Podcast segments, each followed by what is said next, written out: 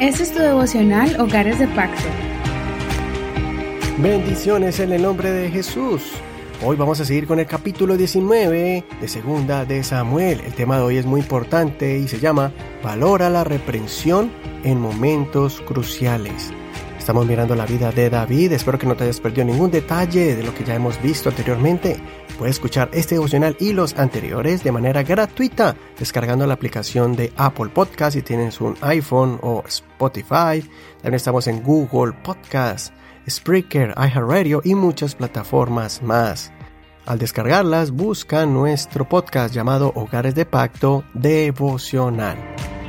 Si quieres recibir estas enseñanzas, el audio y los escritos, puedes escribirnos al 1562-551-2455 por medio de la aplicación WhatsApp. En esta plataforma añaden nuestro número y ahí podremos añadirte a nuestro grupo de hogares de pacto. Continuamos entonces con 2 Samuel capítulo 19. El tema de hoy es Valora la reprensión en momentos cruciales. Vamos a leer desde el verso 1 al verso 8, pero no olvides leer todo el capítulo completo porque hay muchos detalles que no podemos cubrir en el programa de hoy.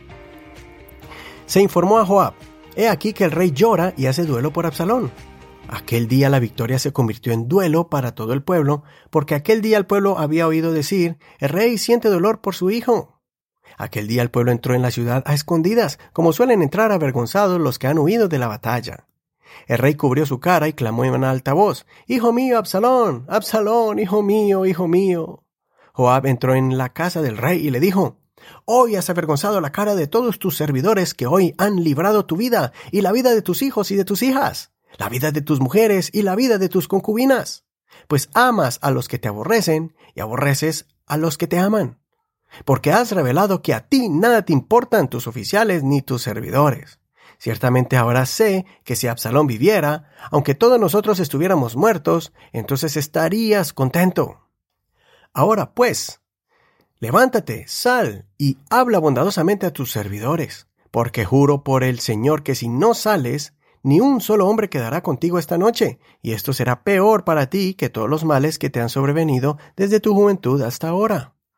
Entonces el rey se levantó y se sentó a la puerta. Se anunció a todo el pueblo diciendo, He aquí el rey está sentado a la puerta de la ciudad. Y todo el pueblo se presentó ante el rey. Hasta aquí la lectura de hoy. No olvides leer el capítulo completo. En el capítulo anterior vimos que se libró una batalla entre los seguidores de Absalón y los de David. En este capítulo vemos la reacción de David. David llora desconsoladamente ante la muerte de Absalón, a pesar de que se dio orden estricta de perdonar su vida y no destruirlo. David sufrió la muerte de su hijo. Tal vez sentía remordimiento porque no pudo ayudar a su hijo a enderezar sus pasos, pero David igualmente amaba a su hijo, a pesar de que se había convertido en su peor enemigo. David perdió el control de sus emociones. Olvidó por un momento que todavía es tiempo de guerra y que está lejos de su casa, que su reino había sido conmovido por Absalón, que sus guerreros habían arriesgado su vida por él, y él no había salido a recibirlos al regresar del campo de batalla, y que muchas familias que lo apoyaban estaban esperando que David los guiara de vuelta a casa. En vez de eso, David comenzó a expresar su luto, y ni siquiera salió de su habitación por un largo tiempo. Ahí es donde Joab, el general del ejército, lo confrontó. Tal vez no era el momento apropiado para interrumpir al rey que estaba de luto y lamento. Tal vez muchos querían apoyar al rey en su dolor, pero Joab veía algo diferente. Él veía el peligro que podía ocurrir si el rey no controlaba sus emociones en ese momento crucial donde se definía su destino, si seguía como rey o se levantaba otro para reemplazarlo en lugar de Absalón. Una guerra civil era inminente y el rey debía afirmar a su pueblo y a sus guerreros y no enviar señales mixtas de alegría y tristeza, de victoria y derrota a la misma vez.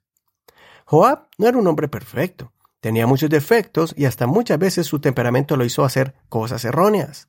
Pero en este caso, como general del ejército y pariente del rey David, Joab mostró su fidelidad al rey, llamándole la atención para que saliera de ese letargo en que había caído que sacara fuerzas de la debilidad y el dolor para seguir con el siguiente paso hacia la restauración de su trono, fortalecer a sus guerreros y hacer un llamado a todas las tribus de Israel para que lo aceptaran como rey.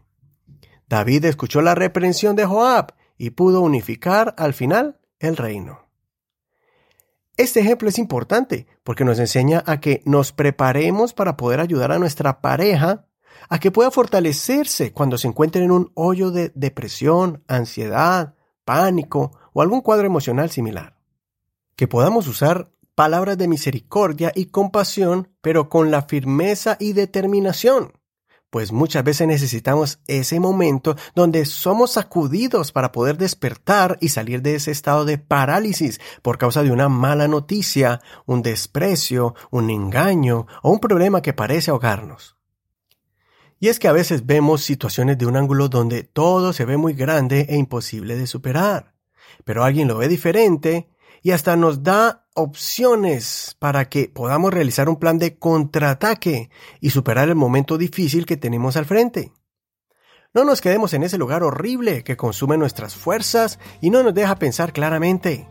Más bien, escuchemos el consejo de esa persona que nos ama, aunque en el momento no nos guste el consejo. Al final, estaremos muy agradecidos por aquellos que nos levantan, nos sacuden, nos empujan. Seamos sabios al sentir ese empujón fuerte, esa voz firme que no nos permite estar quietos, sino que nos anima a seguir adelante. Recuerda este consejo que dice en Proverbios capítulo 27, verso 6. Fieles son las heridas que causa el que ama, pero engañosos son los besos del que aborrece. Y aprendamos de Pablo, que instruyó al apóstol Timoteo, como lo leemos en 2 Timoteo capítulo 4, verso 2 Predica la palabra, mantente dispuesto a tiempo y fuera de tiempo. Convence, reprende y exhorta con toda paciencia y enseñanza. Hasta aquí la reflexión del día de hoy. Soy tu amigo y hermano Eduardo Rodríguez. Que el Señor te dé la fortaleza, la templanza para recibir ese consejo en momentos críticos. Si tienes una persona así que te habla directamente con amor y con fortaleza, Ora por él para que el Señor lo siga usando para bendecir tu vida y la de tu familia. Gracias por tus oraciones, gracias por compartir este devocional y gracias por el apoyo a este ministerio. Bendiciones de Dios para ti. Hasta mañana.